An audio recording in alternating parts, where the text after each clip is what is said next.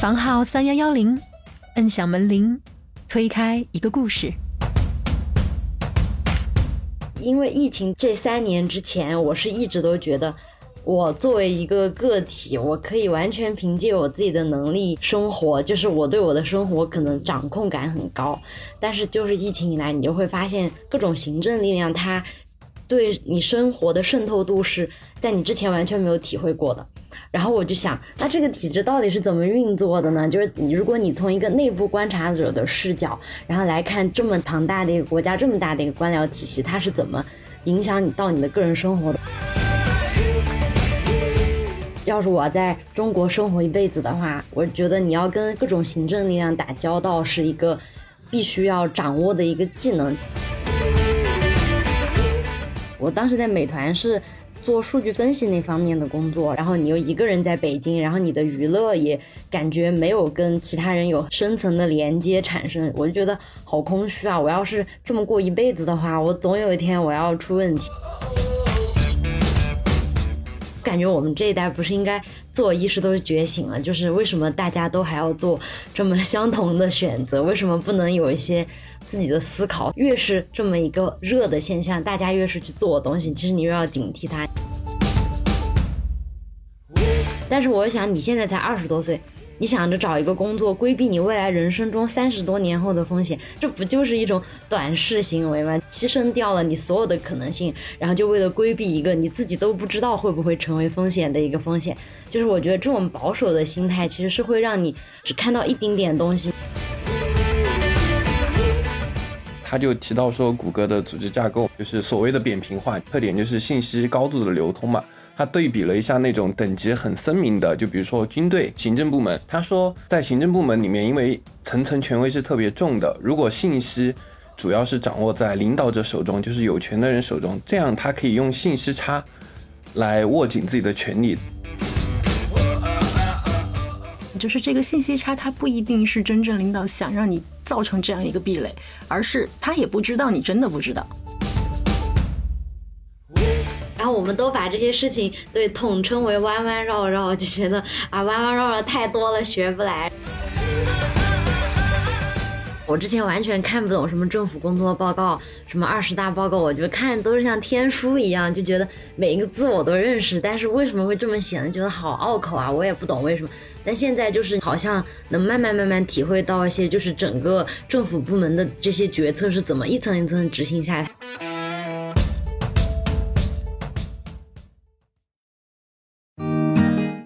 小伙伴们，大家好，欢迎来到我们的播客房号三幺幺零，我是范范。大家好，我是雪峰。嗯，今天是我们副专辑体制内的第十六期节目。对，呃，说好的年后一上班我们就恢复更新了哈。对，嗯，然后有个好消息要跟大家说的，就是在今年小宇宙的年度播客大赏中呢，我们的这个专辑是被分到了职业观点类的年度趋势播客嘛。呃，既然我们是讲职业的播客，那更新肯定是跟随着大家的工作时间来的，所以大家听到这期节目的时候应该是初九，但其实现在的我们还在初四。不是不，如果是紧随工作时间，那是不是今年国庆节的时候我们可以再休个假？想得美，我们说好的就是不断更嘛，过年这个当然特殊。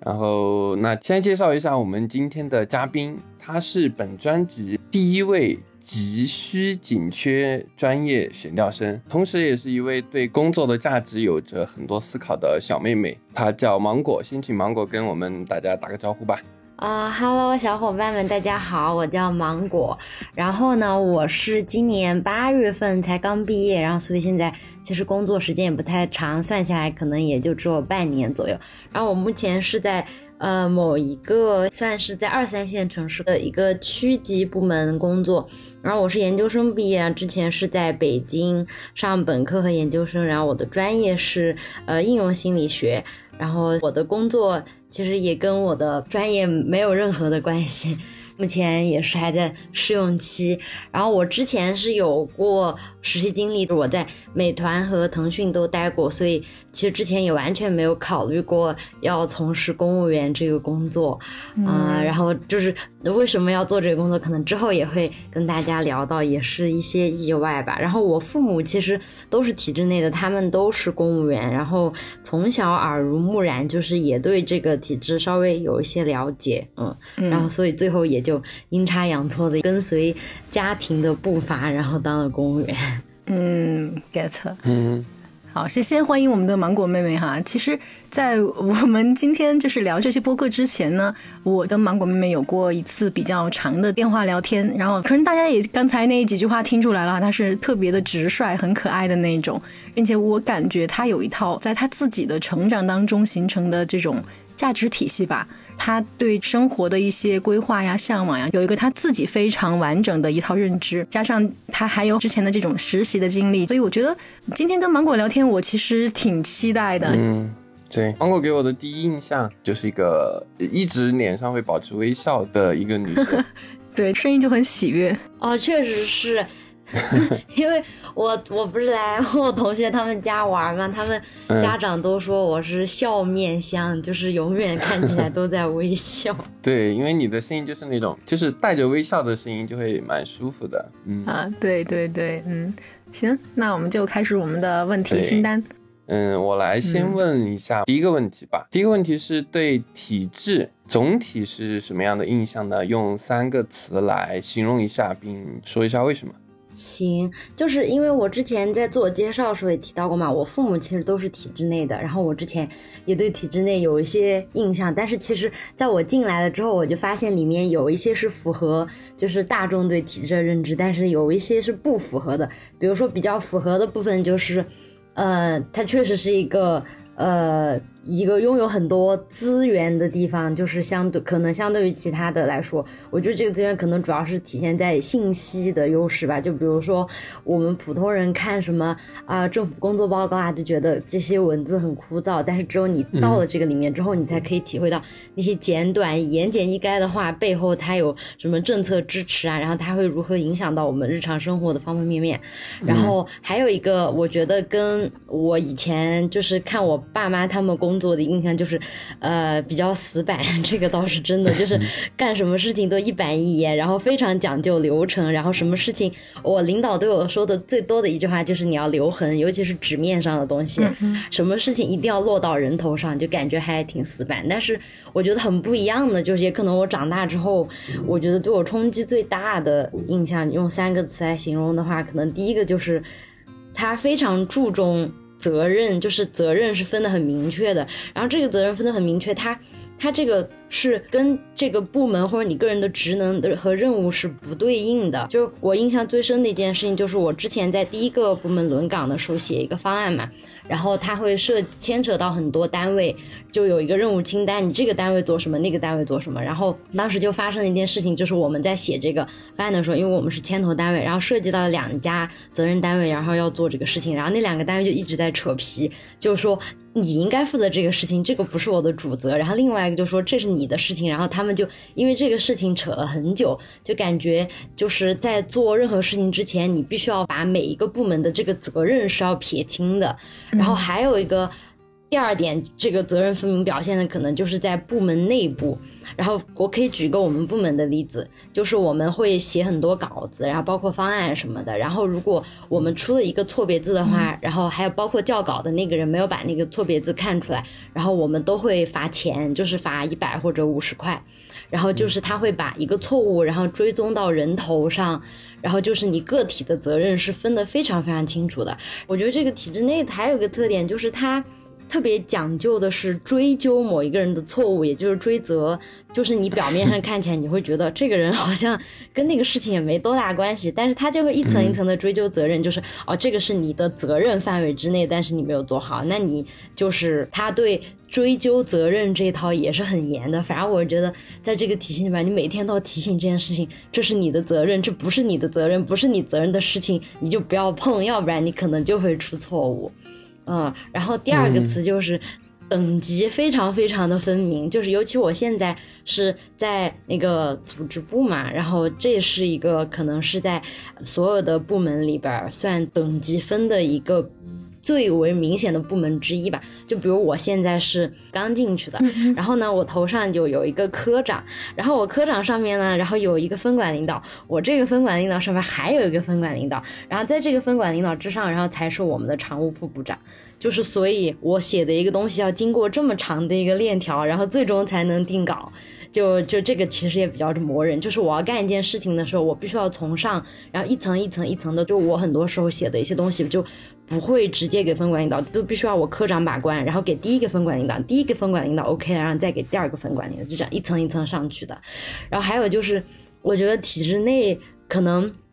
比。比我就之前在进来之前想的还要更加的复杂。就是在我是一个平头老百姓的时候，我就会感觉其实整个政府，我当我们说到这个词的时候，我会感觉它是一个整体，就是它的行动的话，我会觉得它就是一个一个大块的实体在运行。但是在我进来之后，我会发现它的内部部门和部门之间，然后甚至部门内部科室和科室之间，然后市级和区级之间，都有很多错综复杂的牵扯。就是那些是我。在进来之前完全没有想到的，对我觉得就是还挺颠覆我之前的认知。嗯嗯，而且。我刚才其实留意到芒果说到一个词嘛，就是叫死板哈。其实我感觉就是这个死板的来源，就是他后面说到的那些责任明确、追责、等级等等等等，所以他才最终又会导致回来他这个死板。所以我我觉得就是一些非常真实的一个刚刚进入体制的小伙伴他对体制的一个感受。对，而且芒果他的视角里面，刚刚他提到很多东西，其实是跟我以前对体制的心理预期有重合的部分，但是。他所讲出来的角度，我觉得蛮新鲜的。还有一些，比如说关于等级、关于层级的关系，就从他的角度讲出来，还跟别的嘉宾蛮不一样的。我觉得后面的问题可能芒果可以给我们一些不一样的点吧。嗯嗯，对，嗯，行吧，那我们就问一下第二个问题。嗯，想问一下咱们芒果哈，嗯，刚才已经说了吧，我们是在体制内刚刚才其实几个月的时间，那在组织部应该是公务员编制对吧？因为是急需紧缺选调生，嗯，然后那那急需紧缺选调生，他的组织关系是在哪里呢？然后你现在工作轮岗到底已经轮过多少个岗位了？分别是什么呢？嗯，就是我我们目前的组织关系是在编办。就是那个编制委机构编制委员会，然后就是如果一般是公招进来的话，就是我了解到我们区的进来的，他们的组织关系都是在政务中心，嗯，就是可能也是因为编制不一样的关系。然后我是轮岗，其实轮岗这个应该是我们这个区特有的一个制度，因为我了解到就是其他的区它可能没有，就是第一年试用期的时候没有轮岗，就是你去了之后，然后组部就给你分配了一个固定的工作岗位，但是我们就有一个相当于是公司里边的管培生这样一个轮训计划嘛，然后所以我们是有这个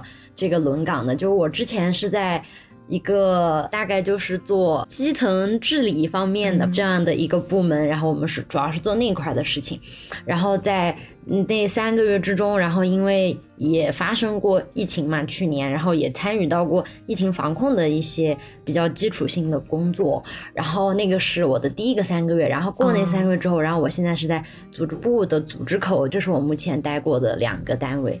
嗯。其实我了解到的就是咱们的选调生哈，确实就像你说的那样，可能是你们区才会让你们有这么多的轮岗的机会。因为我了解到的选调生其实很多，就像你说的，可能会有轮岗，但是不会像你们这样，就是三个月就能一轮。其实我觉得你们三个月一轮还蛮好的，因为这样你可以体验更多不同的岗位。对对，我也觉得这个机会很难得。啊，我还之前就以为选调生都是会有不同程度的或者不同方式的轮岗。嗯，比如说咱们之前第三期那个小明嘛，他就说他其实是已经工作两年多了，然后他才轮过第三个岗位。但是对于比如说咱们芒果来说，他其实现在才你看三个月一轮，他只需要九个月时间就能轮三个岗位了，这还是挺不一样的。嗯，对，嗯，那像刚才咱们说到这个急需紧缺选调生哈，待会儿我们就简称紧缺选调生就好了，就是。嗯，这种紧缺选调生是不是可以看作一种比普通的选调生还要高级的公务员，因为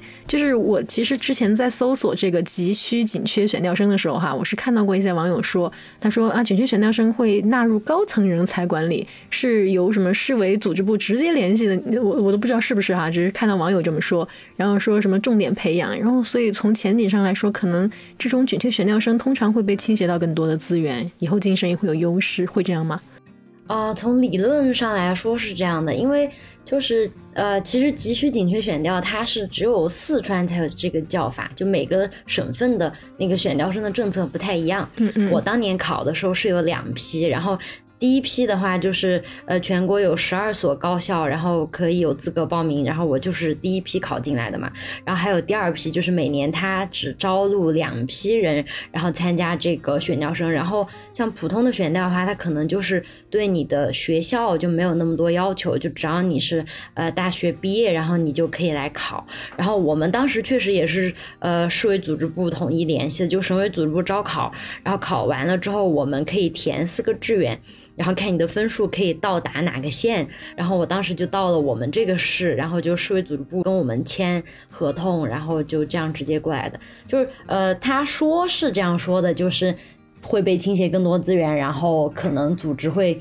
呃多重点关注培养你一下，嗯，但是就是具体怎么发展，当然最主要的还是看你个人怎么把握机会，怎么呃能有一些。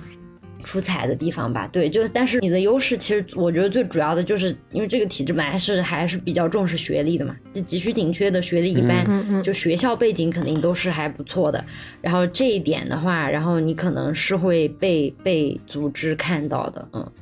嗯，咱们学校很优秀啊。对，我就想问芒果，就是所以急需紧缺选调生对学校有一些限制，对吧？学校和学历，对对，学校有一些限制。啊，那竞争大吗？啊，其实我觉得比普通的省考或者国考简单很多，就是因为首先它限定了，对，限定了学校之后，整个的参与这个考试的人数的总量是会减少的，而且就是本来现在也是就是想提升公务员队伍的这个学历吧，就有这个趋势，然后他可能会更倾向于。从这些高校里边招学生，然后所以给我们的名额也是比较多的。就是我我当时考第一批，然后我不知道总报名人数有多少，但是是一共招了两百多个人，然后这个算是很多的。你知道，一般省考、国考啊那些可能对名额是很少的。但我在那个就是人事考试网上搜索的时候哈，我发现好像这种紧缺选调生，它主要是针对一些比较紧缺的专业，就是嗯，可能是专业更加的嗯紧俏的那种才会把它纳入这个。选调生的招考，呃，还是说他不仅看专业，也看学校？呃，就是我他他理论上是这样说的嘛，但是我是考的第一批，就是我们第一批是只看学校不看专业，就是我你知道我这种学应用心理学的，我觉得整个公务员队伍里边可能也没有什么。特别需要这个专业的人，然后我们是不限制专业的，然后对，就是其实他报考条件很宽松，但如果你是第二批的话，他会限定一些专业，嗯，但是第一批的话就是只看学校，就其他什么都不看。啊，我我刚才听到一点还挺好奇的，就是你说你们会跟市委组织部签合同，你们是有合同可以签的吗？那那个合同内容是什么？就是就是三方合同，就是就是所有的应届毕业生找工作，就是都要先签一个三方嘛，就是先签个三方。对对对。嗯，那我来接着问吧，就是因为今年过年回来嘛，然后跟家里面长辈聊了很多，因为我很多弟弟妹妹就好久没见了，有很多都在考公务员，有很多准备考，有很多是考了一两年还没有考上。我妹妹她很幸运的在参加我们节目之后就一考就中嘛，然后一下就上岸了，所以就想跟芒果聊一下这个问题。芒果，你是呃毕业之后一考就中的吗？然后这个急需紧缺选调生，他的考试和普通公务员的科目啊，或者说内容其他方面有没有不一样的地方呢？哦，是是这样，就是因为我之前也介绍过，我是之前一直在公司里边实习嘛，我当时给我自己定的职业方向也就是进公司工作，我从来没有想过考公务员，所以我确实是一考就中的，但我当时的心态就是，反正就到处多拿一点 offer，到时候再选嘛。我就是抱着这个心态去考的。然后我当时就呃，因为也也不知道有这个信息，因为我一直以为考中锦旗选调是必须得是党员，因为我还没有入党。然后所以我是。就是在一个机缘巧合，就是其实是在一个招聘会上碰到了一个四川老乡，然后当时我们在排一个国企的队，然后他是男生，我们一排女生，然后那个 HR 根本就不理我们女生，径直跑到那个男生面前一直跟他说话，然后他就说啊啊你是男生，你很适合来我们这边啊，你是哪里人？他就说他是四川人，然后我听到我就跟他聊天，然后他就跟我说你去那个隔壁那个四川的什么组织部，他组织了一个宣讲会在我们学校，就说你去听一听啊，你也可以去报。我说我又不是党员，我肯定不能去报。他说可以报，你去看看嘛。然后我去看了一下，然后当时还拿了点特产，然后就那天就报名了。报名，但当时离考试就还有两周，然后中间还有国庆节，就玩了一周，所以我就只准备了五六天，然后就就一直在 B 站上面看，就考前一小时冲刺，然后那种视频看了一周，然后就就。就也是运气比较好吧，就比较考上。其实我当时是，呃，离我想去的那个地方是差了零点五分，然后是因为之前有人没有签合同，所以我相当于是补录上去的。哇塞！然哦，是这样的，对。果然那句话是对的，叫爱笑的女生运气不会太差。有没有觉得这份工作来的太容易了？呃，可能可能是有一点。但是芒果也很厉害，他只花了五六天的时间备考，这是我现在听到的。最高记录吧，是是是是你的最高记录吗？反正是我我们专辑还有裸考的吗？就是我们咱们咱们第八期的嘉宾凯峰，人家是呃四百五十六比一的那个比例哦，比二的那个比例，人家裸考上岸的，根本就没有准备过。哦，而且他们考的应该比我考的题目要难很多。嗯，他考的是事业单位，然后他是一个比较高级的事业单位的那种，有有点技术岗的那种，所以他们当时还有专业上的题目，就跟咱们这种选调生可能就不太一样，就是只考咱们统一的科目。对对对，嗯。选调生的科目跟普通公务员有区别吗？啊，还是有区别。就是我们考的科目相当于是普通公务员考目的呃子类的一两种，因为我们基本上就只考呃综合知识，然后还有申论，然后其实申论也很简单，就是大大大部分都是写一个讲话稿啊、演讲稿之类的。都是跟那种正规的公务写作就比较难那种，都难难度相差很大的。但是他们普通公务员考试就会考行测啊那种之类的题目就会难一些。但是这个只是针对四川的情况下，就是其他省份还是会考的很难，就是跟公务员的科目有不一样。所以这个每个省份之间还是有差异的。嗯，欢迎大家来四川报考 学了解。对，题目真的比较简单哦。但是题目简单，其实考的人对每个人来说都简单呀，所以我觉得要考成它还是有一定的对水涨船高嘛。嗯，不过要要看啊，比如说有些人他就适合做简单的题，有些人他就适合做难题，可能每个人不一样。如果你适合做简单的题，说不定可以来一下四川哈。对，可以来试一试。嗯，对对，嗯。那你在你现在就是轮岗的这两个岗位当中哈，或者是你看到你的同事，你觉得你最喜欢的岗位是什么样的岗位？啊，我最喜欢的岗位吗？就是我其实跟很多人都聊过，就是我们现在从事的公务员工作，因为我们学的专业都五花八门，但是但是做的事情确实跟专业完全没有任何关系。大家刚进去的新人嘛，做的事情都差不多，反正嗯，说白了大家都是打杂的。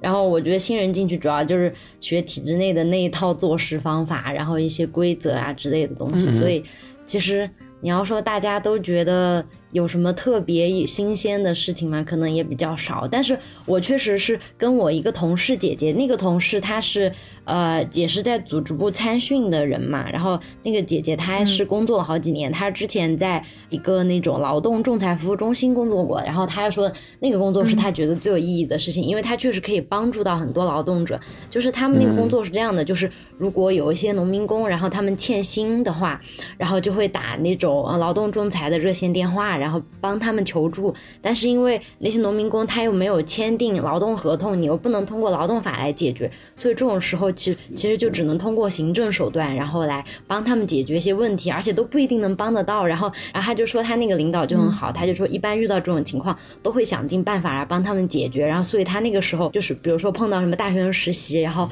公司没有发工资，然后。农民工欠薪，然后这些问题，他都会报给领导，然后他们都会在力所能及的范围之内，然后做一点事情，然后他还觉得这个是他做过就是最能帮助到人、最有意义的工作。但是我因为我跟我进去的这些小伙伴们，因为我们现在接触的工作都很基础嘛，所以就可能嗯，你要说喜欢或者最有意义的话，可能还没有到那个阶段。嗯，还在找寻中。嗯，对对，还没到那么终端吧？是不是？我理解的就是选调生，你们就算轮岗，可能都在一些呃职能类的。在冷岗，就还没有到就是一线上去的那种，对，还没有到那个阶段，嗯，对，就是如果嗯哪天你去了一个什么窗口服务单位或者什么的，你你可能就会每天要面对的事情都是这样的事情的时候，你就会觉得哦，那其实。但但也不知道哈，我其实不太了解芒果会对哪样的工作觉得它很有意义。对对对，我觉得这个，因为我当时在电话里也跟芒果讨论了一下，就是关于工作的意义这件事情，所以我我其实觉得我不太好定义芒果的这个答案，他他可能会有他自己的一些想法，对。嗯，其实这个问题我感觉我可能要找一辈子。我目前你要说我自己给一个答案，我也我也就是一个确切的定义，我也想不出来。就我感觉就是对意义的追寻，可能真的就是你要花很长的时间在你的生活中探索出来的东西。可能不是结果重要吧，可能是追寻的过程重要。嗯，而且有可能有些东西就是你个人可能觉得它没有什么意义，但实际上你已经在世人眼中、普世的眼中做了一件非常非常有意义的事，他他们都觉得你做的事情很有意义，但有可能你自己还是不认同，也是会有这样的情况的。对对，是的。嗯，好，那我来接着问下一个问题吧。这个问题可能接近于就是意义这种问题哈，就是芒果，你虽然是在招聘会上有一位老乡给你介绍选调生这个项目嘛，但是。如果真的要问自己的话，你是为什么想要进入体制内呢？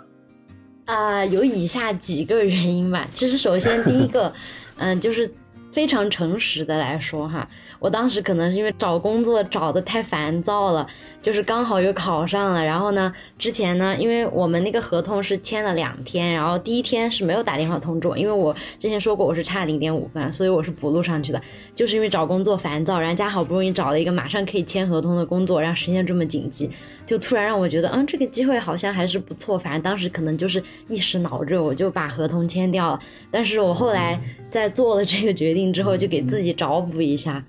嗯，我就觉得，首先第一点，其实我对体制内还是蛮好奇的，因为为什么这很好奇呢？就是，这就我觉得这个对，因为疫情对我的影响还挺大的。就是在这三年之前，我是一直都觉得，我作为一个个体，我可以完全凭借我自己的能力生活，就是我对我的生活可能掌控感很高。但是就是疫情以来，你就会发现各种行政力量它。对你生活的渗透度是在你之前完全没有体会过的，然后我就想，那这个体制到底是怎么运作的呢？就是你，如果你从一个内部观察者的视角，然后来看这这么大庞大的一个国家，这么大的一个官僚体系，它是怎么影响你到你的个人生活的？我觉得这一点的话，呃，作为一个内部观察者的视角来看的话，应该还挺有意思的。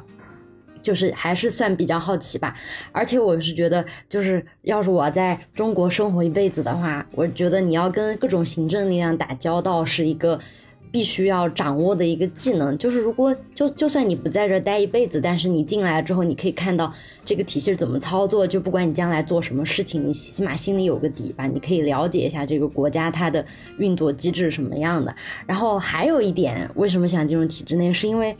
呃，我我之前有说过，我是在腾讯跟美团都实习过嘛。我当时在美团是做数据分析那方面的工作，然后就工作也很忙，然后平时就工作很晚，然后周末的时候就跟朋友疯耍，然后但那段时间就觉得很空虚，就就是就是觉得虽然我虽然我很忙，但我每天就。忙一些忙什么呢？就忙着给这个公司赚钱，然后忙着搞一些数据，然后虽然自我技能的提升，因为我当时做数据分析，我还学了挺多东西的，我觉得还蛮有意思。就是你不停的在挑战自己，然后学新东西。然后其实当时就是在那个领域来说的话，我我们公司的那个部门，然后也是做了蛮多的事情的。我觉得就是如果你是单纯从一个学习或者求知的这么一个角度去看那个工作的话，我觉得其实挺有意思的。但是就是觉得我这么累。然后我赚钱就好像还是为了自己而活，就是还是觉得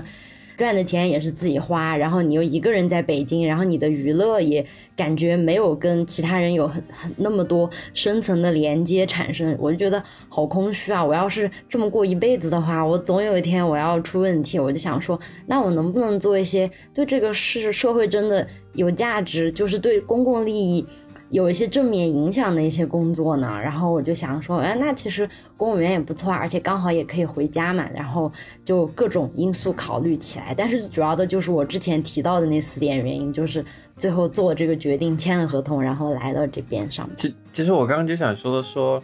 呃，芒果在回答这个问题前嘛，他很谦虚的说，我也自己给自己找补了一下。但是听完芒果的答案之后，我觉得你的这个所谓的找补，你是有思考过的吧？因为芒果可能就是在一个被异化的环境中吧。因为我可能，呃，当然我我不是在腾讯或美团，我是在一个别的公司，一个小公司，但是那种忙碌的。那种充实的感觉，那种每天学习很多的感觉，你再回过去看的时候，其实只能服务于那份工作或者那个岗位，甚至会具体到只有在那个公司那个岗位才有用，就会产生一些怀疑。就是那段时间那种学习感、那种充盈感，如果拉长到整个生命周期，它是有用的嘛？就是我有思考到过这些问题，然后后来我得到的答案，其实跟樊老师还有跟我们嘉宾在。节目里面聊过嘛，就是哪些是所谓的有意义，就是真的是对你的生命、对你的你自己认为它有意义，而不是需被需要。就比如说，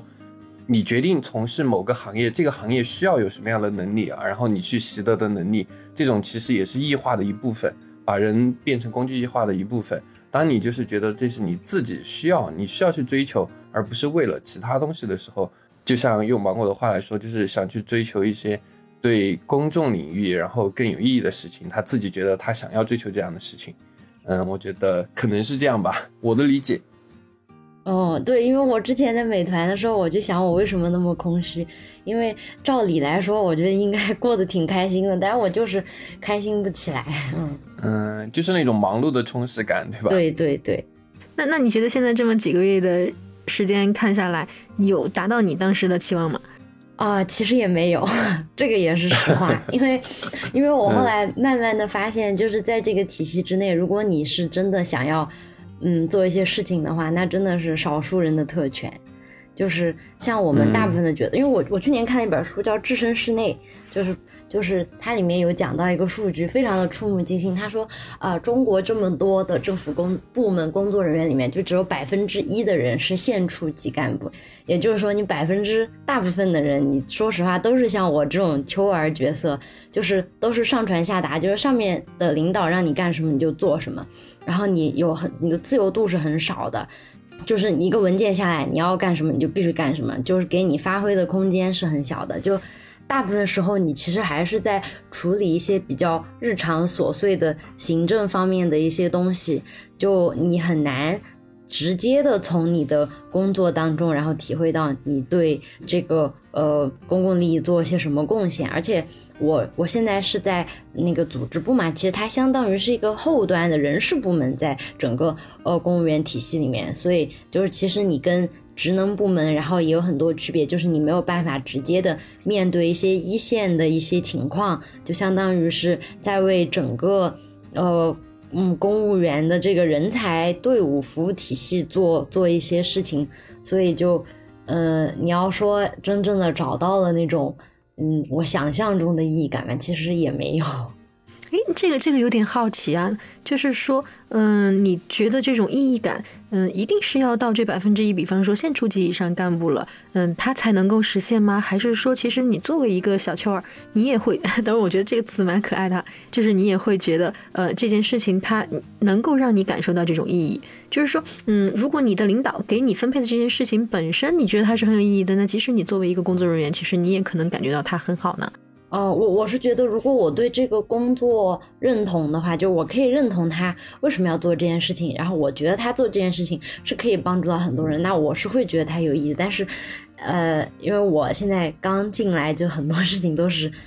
说白了就是在打杂，我是很难感觉得到有什么的。然后至于说百那百分之一的人是不是有能力改变，我是觉得肯定是有的。就这个事情，我我我们家里边有很多公务员，我都问过他们，他们就说，就是嗯，虽然官位不高，但是起码如果你是领导的话，你在一些事情上你是有决定权、话语权的，就你可以在某些程度上推行自己的想法。而我之前看过一个纪录片，还蛮有意思的，叫《中国市长》，就是他讲的是山西大同的一个市长，然后。还是在他们那个大同搞一个城市改造嘛，就是呃市中心有一片老旧的地方，然后需要拆迁，然后造一个新城。然后当时就是我当时就很惊讶，就一个市长他可以牵涉到十几万人的生活，就是其实从这个角度上来讲的话，如果你是真的一个身居高位的人，那你的影响力确实是有时候是超乎想象的。就如果你真的心里边你想要做一些改变的事情的话，我觉得是有。那么多的空间的，但是可能，嗯，确实就是一个特权。对于大部分来说，你是没有办法拥有那个能力的。嗯，可能不是事事都能够达到，但是，呃，至少它是有一定的空间，对吧？嗯，对对。反正还记得我们很早以前讨论一个话题不，就是说，公务员部门有没有必要招这么多？高学历的人去做一些可能看似就是普通一些，或者说偏行政一些的工作嘛。但是，对这一期就是跟你刚才说的那个异化是在同一期讨论的。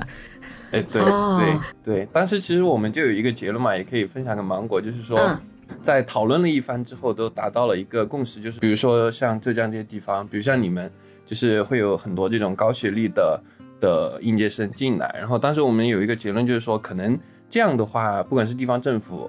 还是说对整个系统而言，就是这种新鲜的血液可能会带来很多变化吧。虽然这些变化可能是细微的。嗯，是这样的，就是呃，我可以分享一个我内部的一个视角哈，就是作为一个选调生，然后我也了解一些周围的选调生，然后我们经常一起聊天嘛，就是说大家为什么要进体制内啊，或者你对这个工作有什么看法之类的。其实。呃，就是我说的这些话，可能有的人听起来会比较刺耳吧，但是我就实话实说吧。嗯嗯，首先陈老师提到的那部分想要做出改变那部分人，我觉得他们肯定是真正的有一些抱负的人，就是他们真正的想为这个社会的改变，然后贡献出自己的一份力量。然后就，但是我觉得那一部分人在呃选调生里面，他的比例可能真的不会那么高，呃，因为。呃，就我了解到，其实大部分人就做公务员的这个动机，可能还是会觉得说，呃，因为我们学校很好，然后你要考公务员很简单，然后大家就会觉得，我拥有了这个学历之后，然后我找一份相对来说比较轻松或者稳定的工作，就是相当于是。为我前半生那么辛苦的考试，然后做一个补偿，就是大家可能没有那么多宏图大志，然后想要做一些什么什么事情，就只是把公务员然后当成一个很普通的工作，然后可以养家糊口，然后而且相对来说还是一个比较好的一个工作，然后这么来看待的。就是你要说真正我有什么大抱负的那种人，反正就我现在接触的人里边，其实。是很少很少的，而且第二点就是，我们这一部分人虽然表面上看起来学历是很高，然后学校也不错，但是，呃，真正的你的表现出来的东西和你的学历相匹配的这个程度是并不是那么高的。就是有的人他虽然学历很好，但是他人也不怎么样，人品也不怎么样，就是。这一部分人的内部就有很多的变量，就是当你进入这个体制之后，你也可能会被，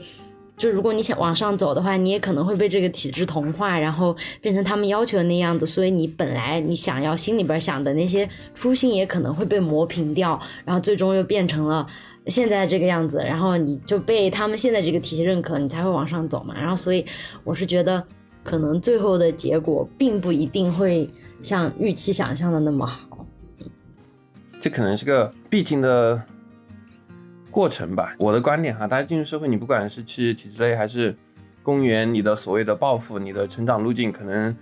跟你预期都相差很大。你就算去到公司，你去到你心仪的公司，你去到你了解清楚且心仪的公司，你的成长路径可能也跟你预期的有区别。比如说，我曾经去到了京东。然后，但是其实我在那批就是京东招的选调生里面，我还加了好多个。他们其实去了之后，我认我加的人一个都没有留下，因为他们去了之后发现，哇，大公司，嗯，成熟的培养机制，但是慢慢慢慢就会接触到所谓的，呃，他们这个系统带来的东西，然后他们某一个领导带来的不好的东西，或者说执行的时候跟公司告诉我的，跟公司。给到我的培养计划或者培养预期或者培养过程不一样的东西，然后最后选择离开，然后又去新的公司，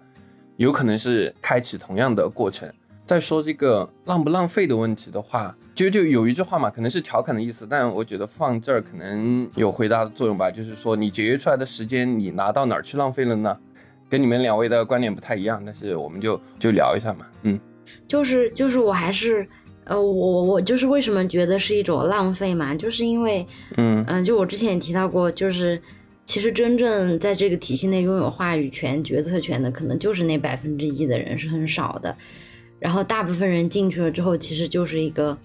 普通的办事人员，然后你也没有太大决策权，就是相当于你是为整个官僚体系服务的人，那所以他也就要求，其实你自主性也没有那么高，你就做一些基础性的工作，然后保证这个体系的运转，然后安排一些呃更高层的人，然后下发的任务就好了。但是，所以我是觉得，虽然呃招录这么多呃高学历的人进去，他可能是希望把你就是。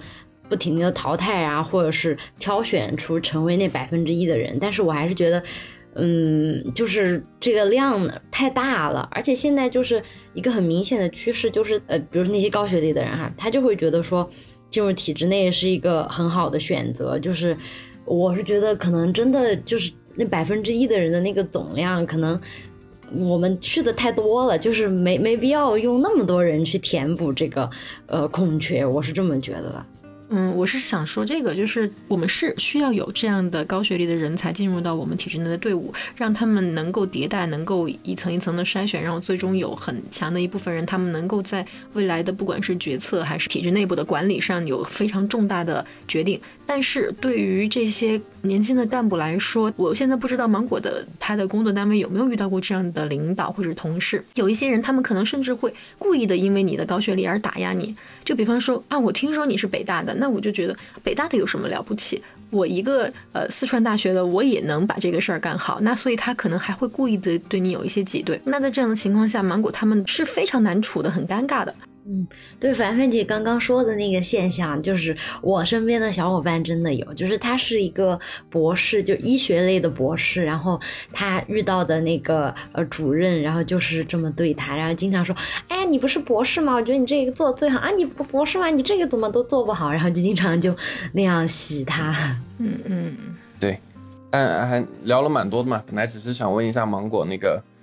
进入体制的那个 心理机制，对对心态？那那对，要我其实我觉得说回心理机制这个话题吧，我觉得他的心理机制我蛮就是我我蛮有感触的，因为因为今年过年回来，我我我其实也跟蛮多弟弟妹妹聊了，就是就是关于考试这，因为我是回到了一个县城过年嘛。其实像我的弟弟妹妹们，绝大部分都是在考工作，就是说考公务员啊、考编制啊或者考银行之类的。所以我也我也有跟他们聊到，对。嗯，我我我是觉得我是第一次听到有人跟我说他的进入体制的心理机制是他想做一个内部观察者，因为 我觉得呃很多人他的目的我要一份工作，或者是我需要一个稳定的工作，嗯，但是呃作为一个内部观察者来看整个体制的运作，或者是因为你将来也许你需要跟行政力量打交道，所以你现在需要在。这里跟他们做这样的了解，哎，我觉得这个视角还蛮新颖的，对，嗯对对对，嗯，这这这这个观察，也许如果你能持续更长的时间，你可能你都可以在我们节目当顾问了啊。哦，是吗？那我尽量 尽量多多观察，对。还想问问芒果哈，你也算是一个考公日的参与者了。其实，呃，虽然只是那么轻轻的一考，但是刚好你也在这个时点上。那你你对现在咱们考公认的这个现象，你是就是你观察当中，除了你的这个情况，有没有其他的什么有趣的或者值得思考的一些现象呢？哦，我对，就是其实因为我考上了这个工作，然后周围的那些家长啊什么的都觉得我这个工作很好，然后就会就是让很多小孩来跟我聊，然后我就发现他们大部分人就是考公，可能就是觉得啊爸爸妈妈觉得这个工作很好，或者说嗯这个工作很稳定之类，但是我就是。越这么觉得，我就是想啊，我就讲，我就觉得我们年轻人不应该有更多的朝气，就是我感觉我们这一代不是应该自我意识都觉醒了，就是为什么大家都还要 做这么相同的选择？为什么不能有一些自己的思考。所以我其实觉得，就是越是这么一个热的现象，大家越是去做东西，其实你越要警惕它，你就得不停的问自己，大家都觉得好，你是不是适合你？你为什么要做这个决定？我觉得这个是很重要的。就首先我可以理解为什么会有考公热这个现象，其实最主要的还是。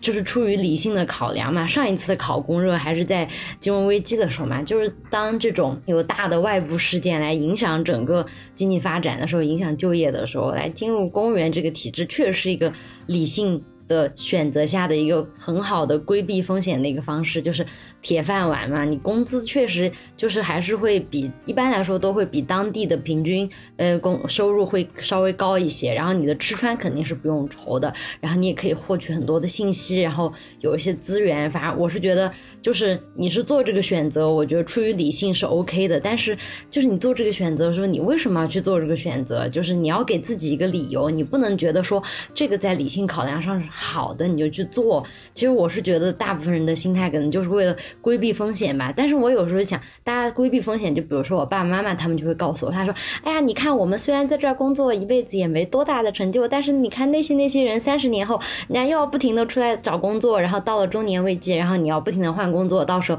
呃又找不到饭吃啊，然后又没有钱啊，然后又比较难跳槽啊之类的。但是我想，你现在才二十多岁。”你想着找一个工作，规避你未来人生中三十多年后的风险，这是怎么可能呢？这这不就是一种短视行为吗？就是你为了呃，你你一个。更加充满可能性的人生，然后牺牲掉了你所有的可能性，然后进入到一个中规中矩的体制内，然后就为了规避一个你自己都不知道会不会成为风险的一个风险，就是我觉得这种保守的心态其实是会让你失去更多的自由性和选择。就是当你越来越保守的时候，你会只看到一丁点东西，你会忽略掉更多其他的可能性。其实我觉得最重要的就是。就是就是你要问你自己为什么要去做这个，然后你不要一股脑的就投身于这个事情当中。就是就是我我还是觉得，呃，我们二十多岁的人就是应该多出去看一看，多出去尝试一些不一样的东西。我是真的觉得没有必要就一出来就把自己限定在了一个既定的一个轨道上面，我是觉得挺浪费的。嗯嗯。哎，我觉得你的这个说法跟我们第二期的嘉宾哈，就是一个已经从体制内辞职的那个嘉宾豆豆有点像。但是呃，我我有一个疑问哈，但是这个疑问也是基础是我已经跟很很很多位嘉宾聊过之后，然后特别是我们有一些来自双非学校的嘉宾，他们就会觉得，嗯，这个话会不会是一个像你这种学校特别好的人，呃。有点站着说话不腰疼的意思，我这这个话没有冒犯的意思啊，就是开个玩笑，就是嗯，就就就是说，会不会是理解成为，因为你的学校很好，所以你有各种选择，你的选择面很宽。但是对于双非学校来说，他们确实没有太多的选择，所以他们嗯只能去考公。那你对这样的一种说法又是怎么看待的呢？嗯，我是觉得首先，呃，就是就是。在在，我觉得这个前提背景哈，还是因为整个社会的经济就业环境不好，然后留给我们的好的选择不多，然后所以就是当你做这个，就比如说他们呃那些那些同学，然后做出考公务员这个选择的时候，就表面上看起来他们是迫不得已的，然后出于一个理性的选择，我们来做这个工作，其实背后是有更深层次的社会原因，就是整个环境不好，然后被然后推着你往前走了一把，但是。在某种程度上来说，我觉得还是那种保守的心态，可能，呃，在这之中起了一个作用，就是其实你自己还是有很多能力可以去做其他的事情，但是你还是会觉得说这个东西是好的，然后你就去选择它，然后对你个人的发展来讲是有益的。但是我觉得每个人其实都有很多的。可能性，我我不是说就是把所有的责任都推到个人身上。我觉得成就考公热这个现象，或者说考公然后成为大家眼里一个很好的选择，是背后有很多很更宏大的一些社会原因的。但是我还是觉得，在我们个人能够改变的范围之内，也许可以把眼界放得再宽一点，然后可能自己会有一些意想不到的收获。嗯嗯。芒果的这个对人生的看法，跟跟我之前自己给自己定的一个信条蛮像的。我我之前自己给自己定的信条就是，如果这件事情对一个人的人生来说是必须发生的，那我就不太想那么着急做它。我想把它往后推，因为如果它 真的对一个人来说是必须发生，那我已经知道它的起因、经过、结果了，那我为什么要在我年轻的时候浪费我的、我的、我我我我这一颗激动的心，然后我这健康有活力的肉体去做这件事呢？我我更愿意把前半部分分给那些未知的、有挑战性的，它可能失败，可能成功，可能怎么样，就是充满着未知的事情，就就留给这些事情。我觉得还蛮像的，就倒不是说可能。我我在这个节目中，我一直有说我的一个观点嘛，就是我虽然觉得公务员这儿也好那儿也好，但是我本人我是一点都不想考公，但说不定在我三十四岁那一年，我会改变我这个想法。我就他正想说，陈老师是不是打算三十四岁再考公？对啊，就是他他跟我的这个我刚刚讲的这个所谓的信条就是不矛盾的，也跟我现在觉得我一点都不想考公也都不矛盾。明白，嗯，就挺挺好玩的。我觉得陈老师刚才说的那句话的时候，我马上就在想，那是不是这个事情我们就应该把它无限期的延后，一直到不能再延，那也就是三十五岁。但但是也有我们的就是评论区的小伙伴的留言哈，就是说，嗯，考公这件事情还是要趁早，就是越早越好，因为呃，好像说呃，不趁着应届就很难考上了。他还有可能还有学习能力的问题吧，或者还有就是你可能面临，我记得知乎上一个问题嘛，我还跟范老师聊过，就是说。当你面临换工作的时候，面临那个工资断崖式下跌，就你如果三十四岁才考公，你有可能就会面临这个问题，就所谓的工资，当然有可能不是断崖式啊，就工资可能有下跌，然后你的工作对象，你的那就那些的变化，我觉得更多阻碍是这方面，嗯。嗯，就年不年轻考公这件事情，对，就是就是那个部分也是，就是我我很多父辈他们会觉得考公务员是很好的选择的一个理由，嗯。那所以刚刚讲的这一番是你在刚入职几个月的时间之内就在考虑辞职的原因吗？芒果？啊 呃，也有一部分是吧，但是最主要的就是，呃，我感觉就是我目前在。这个地方学到的一些东西，或者得到一些东西，和我每天因为这个工作所承受的痛苦，就是不成比例。就是，其实我是很能理解。之前那个陈老师也说过嘛，就是可能你换了每个工作，你都会觉得它跟你的预期不太一样，然后都有不合你心意的地方。我觉得没有事情是完美，但是你可能是你要做出一个权衡嘛，就是你要得到什么东西，然后你要承担或者牺牲的什么，就是你起码这个。东西减下来要是一个正数，你才会选择继续留在这儿。但是我是觉得，就是我在入职的这几个月里边，我就不知道我这个等式的后面是正的还是负的，就就很矛盾。就是首先得到是什么？就是我我不是那种，我觉得我自己的性格不是那种对安稳的生活非常有追求的那种人。就是我不觉得，就是有一个安定的工作，然后每个月有固定的工资，就是我的。生活的基石，就有可能是因为我现在 就是也没有经历过什么波折哈，所以会这么说。但是就是说我目前所做的工作，我更看重的是它带给我的一些挑战，以及我能为我就像我之前说的，就是能为这个社会的公共利益能够做一些什么样的事情。但是我目前所做的也，我之前也提到过，就是很多事情确实都是一些杂活，然后就让我每天工作非常的被动。就是如果如果，因为我觉得这可能跟他的那个工作性质有关。就如果我这个人一进去，我就在这个坑位，我就一从头到尾都负责这个事情的话，那我就会很容易掌握我这个工作的内容，然后就很容易对这个工作上手，我就对工作有更多的主动性，我就可以自己来把握很多的东西。但是你知道，很杂活都是一些很随机的东西，就是科室里面每一个。对，科室里边每一个比我资历长的人都可以指挥我，就我什么，要不然就帮他们盖盖章，要不然就打印一下东西，然后钉一下钉子啊，这种就是我很难接触到一个完整的一个内容，然后相当于就打打下手这种角色就非常非常的被动，就我经常就忙完一天之后，我都不知道我我这一天在忙什么，我要复盘一下我今天干了一二三四五六七八件事，我都写不出来，因为那个事情就是太杂了。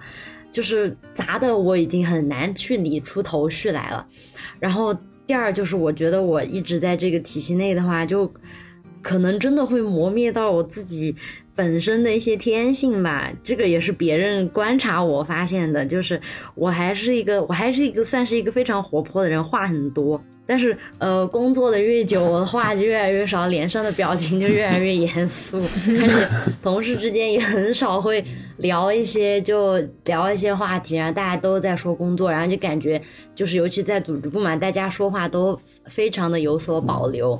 就觉得你多说一句就多错一句，然后就就感觉你有那种竞争的关系在吧，反正就环境也特别的，嗯，就是让我觉得畏首畏尾的。然后就我觉得啊，我以前那么自信的人，我都有点不认识我自己了。然后，而且还有就是。就随着工作，我觉得我自己对我自己的认知越来越清晰了。就是就就是我就是觉得我确实不适合这份工作，因为我是觉得就是某一些人他可能对新鲜事物或者外界刺激的要求比较低，他可能做一些比较普通日常重复性的工作，他都可以找到很多生活的意义和乐趣。就就就比如说有的人他就可以忍受看一个一百多集的肥皂剧，他都觉得很开心。但是我就是那种。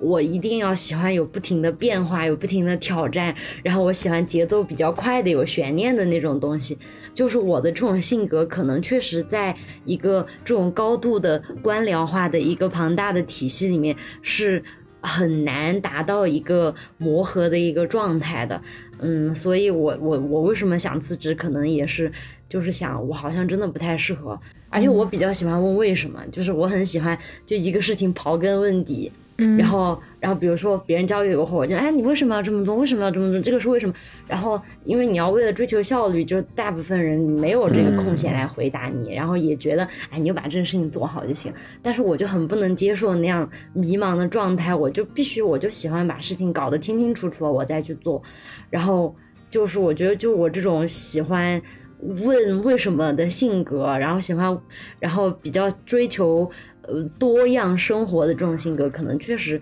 在这里就是不太适合。嗯，而且有的时候在问这种为什么的时候，别人会给你一个意味深长的眼神。对，对我很受不了这个，我就被别人这样很多次，然后导致我现在就不敢问了。然后你有时候不敢问吧，然后工作就会出错，然后出错要被领导骂，然后就又没有信心，就相当于一个死循环。嗯，但但其实聊到这儿，我觉得还。嗯，至少是我在我们三个人的聊天中聊到这儿，我觉得很庆幸的是，就是芒果描述的自己的那些特性，那些可能会被环境改变的特性，我觉得，呃，至少在刚刚过去的这一个多小时中，我的感觉是还你还没有被影响，或者说你还没有被改变吧，就是只可以庆幸的地方。起码起码在聊节目的时候是非常的呃有活力、开心和能听出你的笑脸的。对。不知道上了一年班之后再上节目是不是也是这样的效果？可以到时候来听听看。但但我觉得哈，就比方说刚才你说问问题这个事情，其实我我也挺有体会的。既然你现在暂时也没打算辞职，我觉得我可以你给你讲讲我这边的好玩的事儿。就是我也会遇到有一些事情，你去问就是一个意味深长的眼神，但是你不问就会出错，然后你就会陷入一个两难的境地。不断的犯错误之后，在你的错误当中，或者是领导的一些叹气声中，然后你知道这个事情的原委是什么了。但是，嗯，这样的事情它还是会在你的工作当中层出不穷。但问我觉得这件事情，我一定一定会去想办法的打破砂锅问到底。就是换着变变着法儿的去问，就是如果你不问，你会出错，而且有可能这件事情的后果是你不能承担的。那问怎么问呢？就是你先去问你旁边的同事，就是你以一种求教、很非常虚心的求教的态度，你就告诉他这件事情，如果你不问，后果是什么。然后这个同事如果他是一个非常好的人，他愿意告诉你，他可能就会嗯直接告诉你这件事情的 A B C D 是什么原因。但是如果有的人他呃确实在这件事情上他也不方便说，或者甚至他不知道，那直接问领导。问领导的时候，你就把你所有的疑虑、疑惑，或者说这件事情可能会导致的后果，呃，当然你不要这么直接哈，就是把你这个后果变一个说法去问他。那么他给到你的答案一定是让你怎么怎么避免这样的事情发生。所以我觉得不要怕领导会觉得，哎，这个小妹妹怎么会这个都理解不到呢？你就要告诉她，我刚入职这事儿我真理解不了，请你告诉我为什么。对啊。学到了一些工作技巧，别别怕错。刚刚呃，芒果在聊这件事情的时候嘛，我想起我之前看的一本谷歌的书，就谷歌三部曲之一嘛，它有一本是讲管理的。他提到一个点，就是其实我我接下来要分享这个观点，就是你遇到这个问题，这个问题的为什么，就为什么会有这个问题？他就提到说谷歌的组织架构嘛。就是所谓的扁平化，就互联网公司的特点就扁平化。扁平化特点就是信息高度的流通嘛。他对比了一下那种等级很森明的，就比如说军队，比如说官僚体系，就行政部门。他说，呃，在行政部门里面，因为层层权威是特别重的，如果信息信息是主要是掌握在领导者手中，就是有权的人手中，这样他可以用信息差来握紧自己的权利。当然，这是原理性的描述哈，就在不同的地方可能有不同的表现形式。然后，但是在互联网公司，他可能。他想做的就是让信息高度的流通，让每一个人都掌握到为什么，然后可以让整个组织的效率上一个梯度。所以说，他们所谓的领导权威有很大一部分是由于掌握了信息差，就掌握了那些你们所不知道的为什么。但是你可能像樊老师那么坚持的去问的时候，他作为一个领导者的另一方面，就是管理和培养好自己员工的这方面，他还是会告诉你吧，我觉得。不，我我其实觉得有一点差别的是什么呢？就是这个信息差，它不一定是真正领导想让你造成这样一个壁垒，而是他也不知道你真的不知道。就是可能有一些人他在进入体制之前，他的父母都是在体制内。当然，呃，虽然咱们芒果也是这样哈，但有可能可能你的父母对你在这方面的培养呢，他没有。过多的一些，比如说一一些体制内的专业术语的讲解，那么在这种情况下，你可能就是一个小白进入到体制内，你对一个东西他就是不知道的。但是呢，可能有些人他比如说特别喜欢什么官场小说，或者是呃 什么什么比较呃。就是那种特别能为人处事的一些局，他有过一些涉猎，所以在这种情况下，他可能一进去就能懂。所以，呃，在领导不知道你懂不懂之前，你就要告诉领导，我现在真的是不懂的，我我现在虚心求教，但是我也不是不会学的。我觉得大概是这样一个意思。嗯哦。对，我觉得这种工作小技巧特别有用，因为我跟很多朋友聊，然后我们都都对这些就感到非常的困惑，然后我们都把这些事情对统称为弯弯绕绕，就觉得啊弯弯绕绕 太多了学不来，然后经常就因为这种事情，然后陷掉进一些坑里边。我觉得要是真的开一个这种实用小技巧的节目，应该还挺受欢迎。我我其实真的有这个想法，我想让我们嗯，就是之前咱们所有参加过节目的嘉宾哈，嗯，每人都来录一个小故事，就是在他体制内的一个呃可以实用的工作技巧吧。我觉得就是或者是为人处事的一些小故事，我觉得每人可以来讲一个。这这个也是在策划中的，还没开始。哦，这个挺好的。而且刚刚陈老师说那一点，嗯，就是关于信息差这个，我在体制内就是体会比较深，就是。我们经常做很多事情，真的就是只有领导知道为什么，而且领导有很多时候 他觉得你确实没有必要知道，你就你就只管给我做就行了。而且我觉得还有一个就是，嗯，我觉得就是部部门和部门之间的职能划分，然后包括你科室里边每一个人你任务怎么分配，然后你没有分配好的话，就会造成很多那种角色模糊或者界限划分不明，然后。信息之间，包括我也发现，就是我们的部门和部门、科室和科室之间，这个信息流通也是很慢的。就比如我之前就为了得到一个数据，然后我可能要给好几个不同的单位打好多个电话，或者有时候我在。我们在同一个单位里边，我想知道对方，呃，就是这个事情是谁做的，我可能都要走走好几个科室问一圈，我才能知道这个事情是谁干的。就是我，而且我之前是我来上班之前嘛，我然后我一直以为就我们整个体制内，我幻想当中都有一个类似于飞书的那种软件，然后你可以在上面找到每一个不同单位的人，然后你有什么问题，你可以直接跟他沟通。只有他来了之后发现没有，就全是靠打打座机那种老的掉牙的电话，然后一个一个。挨个去打，然后我就哇，怪不得效率这么低。对，因为我就确实没有想到，就是这个信息流通会会这么慢。哎，说说到这儿，我蛮好奇一个点，芒果，就是你之前在美团的时候，你们团队是用绩效来管理工作过程，还是用 OKR 呀？OKR，OKR 是吧？对，O OKR 就是以信息流通为主，然后从下往上管理的，这个就是很明显的所谓的互联网的扁平化的一个特征。然后公务员这边就是显然是去从上到下的去管理你的过程的，这就很明显的一个标志。对，完全不一样的一个管理方式。嗯。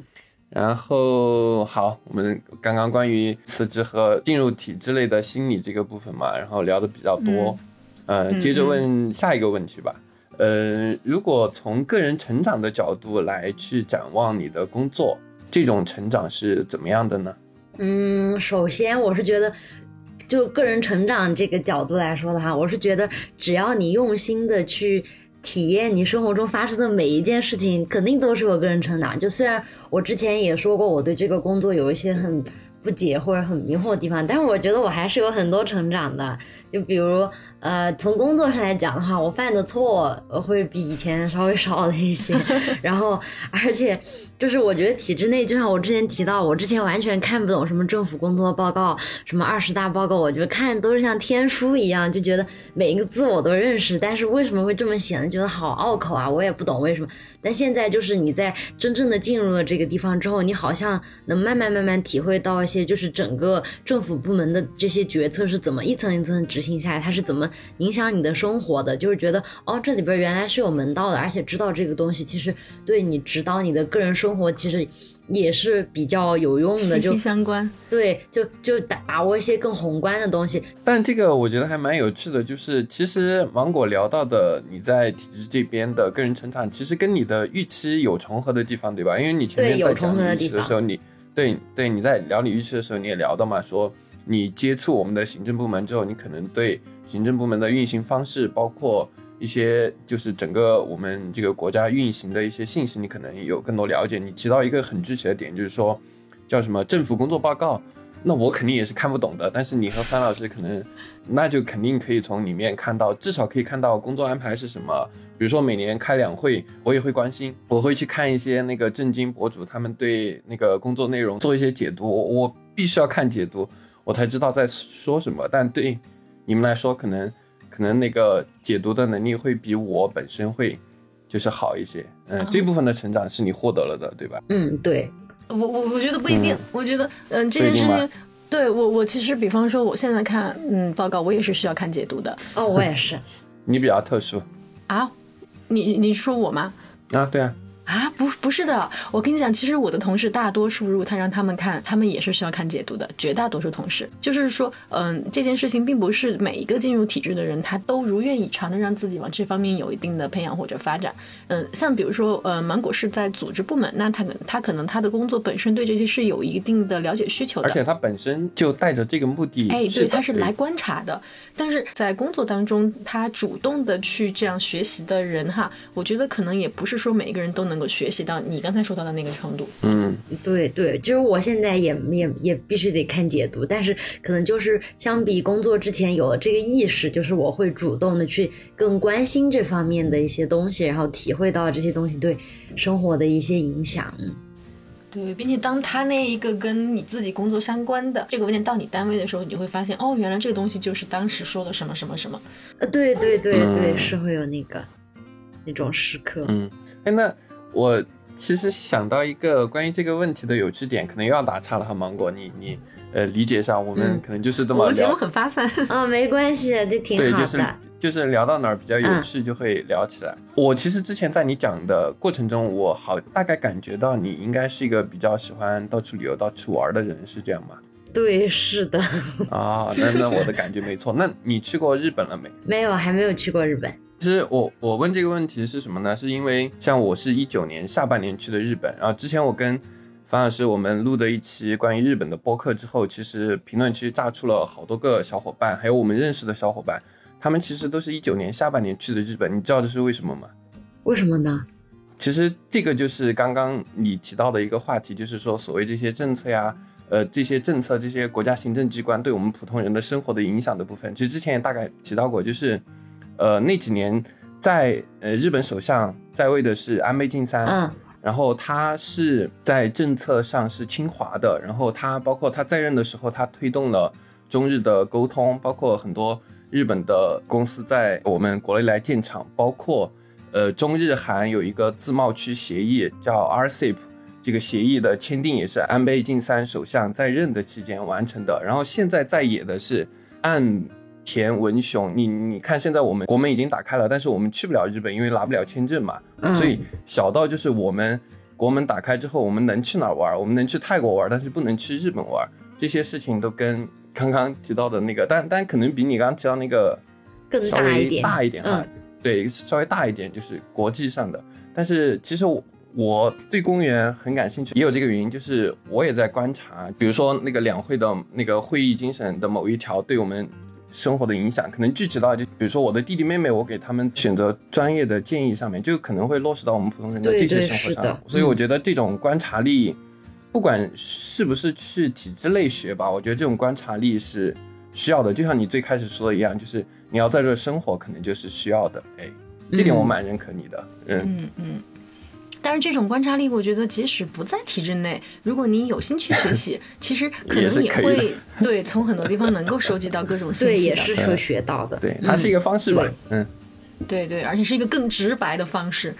对，其实我觉得芒果它跟嗯前面的蛮多嘉宾吧都不太一样。它虽然呃在入职短短几个月嘛，已经在考虑过离职的事情，然后也表达了对现在工作的不满。但是他也提到了他的预期，包括他的预期虽然有一些变形，但是他他其实在他预期内获得了蛮多东西，而且这些东西是，呃深层次的，就是接近于意义的寻找之类这样话题的的的的收获吧。我觉得这点。没有完全的浪费掉。好，谢谢陈老师的肯定。对，我觉得是很有收获的。对，是很有收获的。嗯，不管你未来做什么样的选择，我觉得这几年就是，如果假设你会在这里面待几年的话，哈，就是起码你未来就算是离职，这几年应该对你来说，你的成长也是非常关键、很重要的一些东西。对，嗯嗯，对。对，所以，我我其实是不赞同那种，就是说啊，就是我之前自己都有这样的感慨，就是觉得啊，我作为一个公务员，呃，做了很多年公务员的工作，但是他跟社会不能完全的接轨，所以这里面是被浪费掉的。我现在不认同了，对，所以我觉得这件事情是呃，可以值得让你再继续观察的。嗯，对，好的，那那我继续来问这个我比较感兴趣的话题，其实这也是今年过年我回来跟。弟弟妹妹，包括叔叔伯伯，他们聊到考公这件事情，也频繁提到的一个话题嘛，就是你现在的收入怎么样呢，芒果？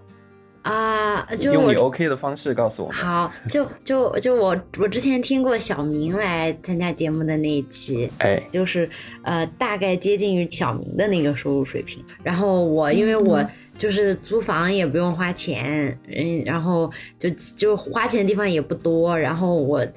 然后我觉得目前收入来说的话，就完全够我自己用了。就是如果你没有什么压力的话，哈，然后我觉得这个收入是完全可以让你拥有一个体面的生活是没有问题的啊。嗯，那对对对于未来呢，就是如果不离职，你肯定也有一些了解，就是公务员的这个收入的成长曲线可能是相当的平缓，非常平缓。对我之前提到一个话叫，如果你把那个图表缩小之后，甚至看起来像一条就是平跟那个坐标轴平行的线，对这个问题你有怎么看是的，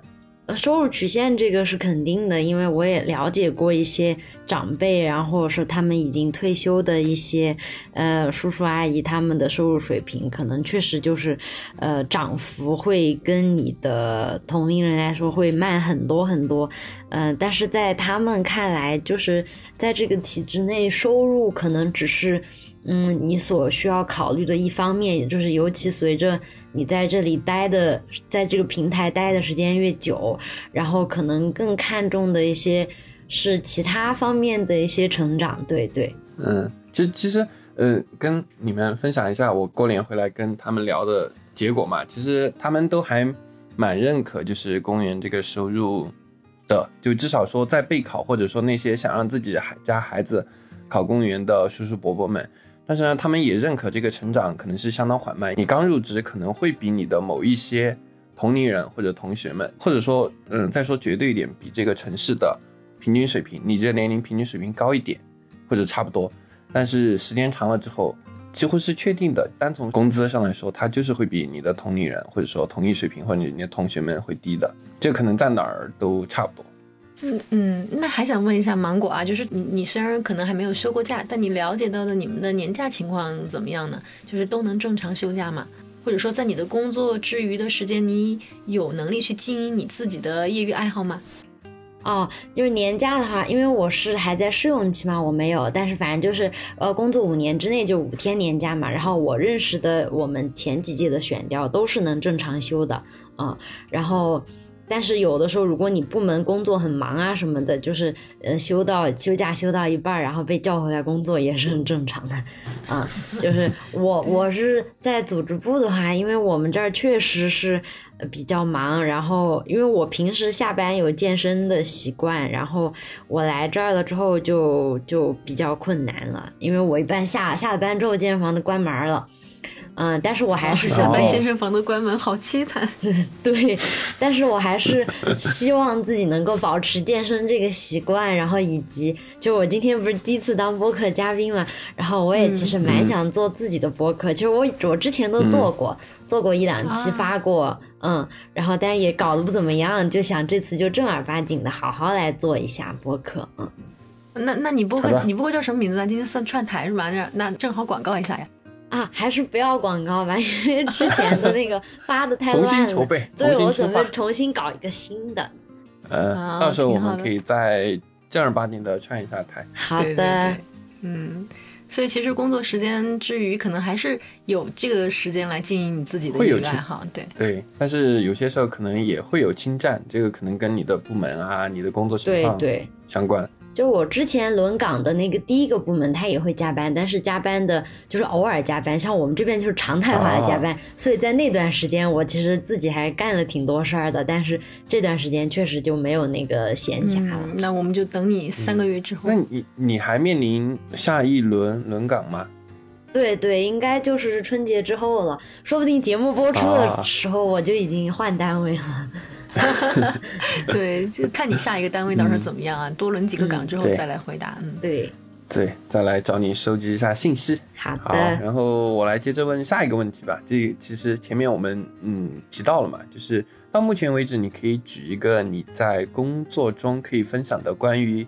体制内应该如何为人处事的故事或者例子吗？哦，就是这个，这个还挺多的，因为我经常在这方面踩坑，因为因为我嗯是那种比较直接的人，我有时候有点嗯不太能理解人家的言外之意。就是我之前提到，我们都把这些统称为弯弯绕绕，然后嗯嗯嗯，就是举一个小例子吧，就是就是我们那个部门，然后有一天收到了一个文件，然后需要另外一个部门的人呢，然后去参加一个培训。然后，但是因为那个文件是发给我们的，所以我们单位要转发给另外一个单位。然后那个单位的呃办公室主任呢，然后跟我们的呃科室的关系很好，因为他是从我们这儿出去的。然后我们科长就说：“那你直接微信上甩给他就行了嘛。”然后我就微信上把这个文件，然后呃发给了呃那一位负责的办公室主任。然后结果后来办公室主任就就就跟我们科室反馈说，然后说就因为我的这个举动给他造成了很多困扰，因为如果我把这个。东西从微信上发给他的话，他要让另外一个科室的人去报名的话，就人家就会觉得是他安排他们在做事，人家就会不服气，然后结果那个事情在他们部单位内部之间拉扯了很久，然后就说啊，下次让我发这种文件的话，一定要通过我们的那个呃内网发，就是要对，一定要通过内网发，然后这样的话，就别人就不会觉得啊、他是呃来安排别人做事事情。然后还有一个背景，就是因为那个主任呢，他是相当于从其他单位空降过来，就很多人就不太服气他，就这样吧。然后反正就说啊，就因为我，然后让人家牵扯到了很多不必要的麻烦。然后我当时还挺懵的，我就想啊，我不就是发了个文件吗？我也没有想到会有这么多背后的小故事。嗯，对你这个其实我也有听说过什么呢？就是很早以前啊，听到有一个单位的人说，他们单位的某一个办公室接电话，就是谁接到了这个电话，那这项工作就是谁的。所以他们办公室一听到电话响，所有人都会四下张望，然后看看是谁去接这个电话呢？嗯，所以我觉得场面在我我脑海中好搞笑。对，但是我听到时候我也觉得很很有趣嘛。但是，嗯真的可能就发生在他们的生活当中，所以我觉得，嗯、就是如果嗯、说到这个收文程序哈，因为我也刚好有偶然的一个经历，在办公室工作过两三周，然后在那个工作当中，我也是体会到，其实收文程序真的还是一定要按照正规的那个流程走的话，就会避免很多嗯没必要发生的事情。对，哦，是的。我去实习的时候也是在办公室，那是把我击退的地方。嗯、那就接着下一个问题，比较重要吧？对我们听众来说，就是呃，从你的角度来说，芒果，你对现在。正在考或者正在备考的弟弟妹妹们有没有什么建议或者嘱托呢？哦，这个我要有，就是不要学我，就是脑袋一热，就为了不想找工作，然后不想避免麻烦，然后马上就把合同签了，导致自己没有一些思考的余地。其实我是觉得。做职业选择是一个很重要的事情，但是我觉得在我们二十多岁的时候，你要做出一个万全的职业选择，你要了解的方方面面就很周到，是一件不可能的事情。就是如果你现在决定了要考公务员的话，你觉得当下对你来说是一个很好的选择，那你就去做。但是你千万不要把自己就禁锢在这一条路上面，就是。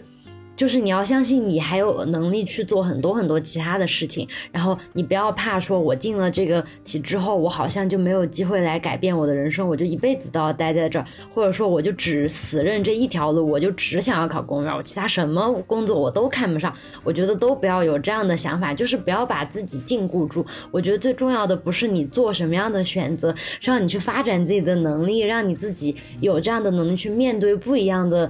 职业不一样的风险，就是让你有能力去承担不一样的后果。我觉得这个才是最重要的，就是你要做一个很勇敢的人，你要有能力，但是首先是你要首先要发展自己的能力，去让自己有能力去过一个勇敢的人生，去做一些勇敢的选择。我觉得这个其实也是对我自己说的吧，但是我觉得这点还挺重要的，一件事情告诉所有的弟弟妹妹，我觉得这一点很重要，保留可能性吧。啊，陈老师经常说这句话，哎，是吗？对，嗯，我我的感觉就是，我觉得芒果这句话说的就是，也是正中我的心坎吧。因为我觉得一个人要怎么样才能让自己做好一个万全的选择，我觉得不要说二十岁，可能到四十岁也不一定真的能做好。对，就是在自己的这种工作选择当中，或者是即使你觉得你现在这一步选择并不是你当初最想要的，那也可以勇敢的尝试。那我换一个方向再走走看。如 果如果。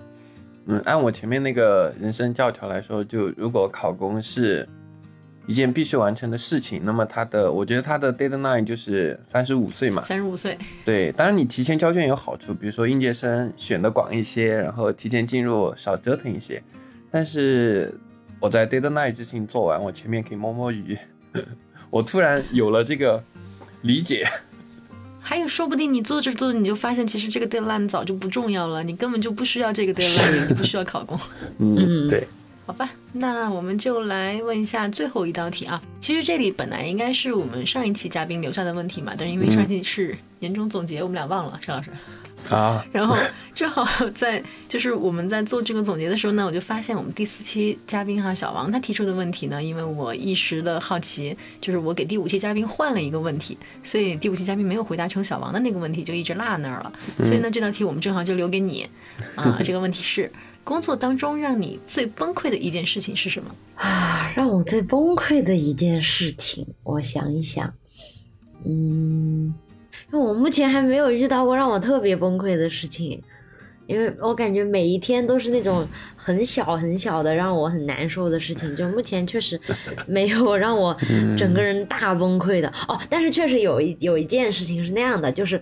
当时就是加班的很晚，然后那个就让我做一个会议方案，然后那个会议方案其实它是一个很重要的一项工作，然后。我们科长也，他也不太知道这个事情应该怎么搞，嗯，他自己我感觉也不是很清晰，然后我也不知道该怎么办，但当时就只有我跟他，因为当时我们在加班。我给了他一稿之后，他就让我一直改，然后我们这样来来回回，来来回回，来来回回，反复改，然后就差不多到都快到晚上十一点多，然后我一般差不多过了晚上八点之后，我就确实没有工作状态了，我的脑子就是一片浆糊，然后又跟他来来回回改，然后就会出很多错，我就想天呐，为什么我就不能精神集中一点？我要是一下子把它改好，我就可以早点回家了。但是确实，你当时是。整个人的状态就已经没有办法支撑你来很完成这个工作，然后当时就觉得很崩溃，然后回家了就就哭了一场，然后睡了一觉，然后其实也觉得也没啥，嗯，就是一件小事儿吧。嗯，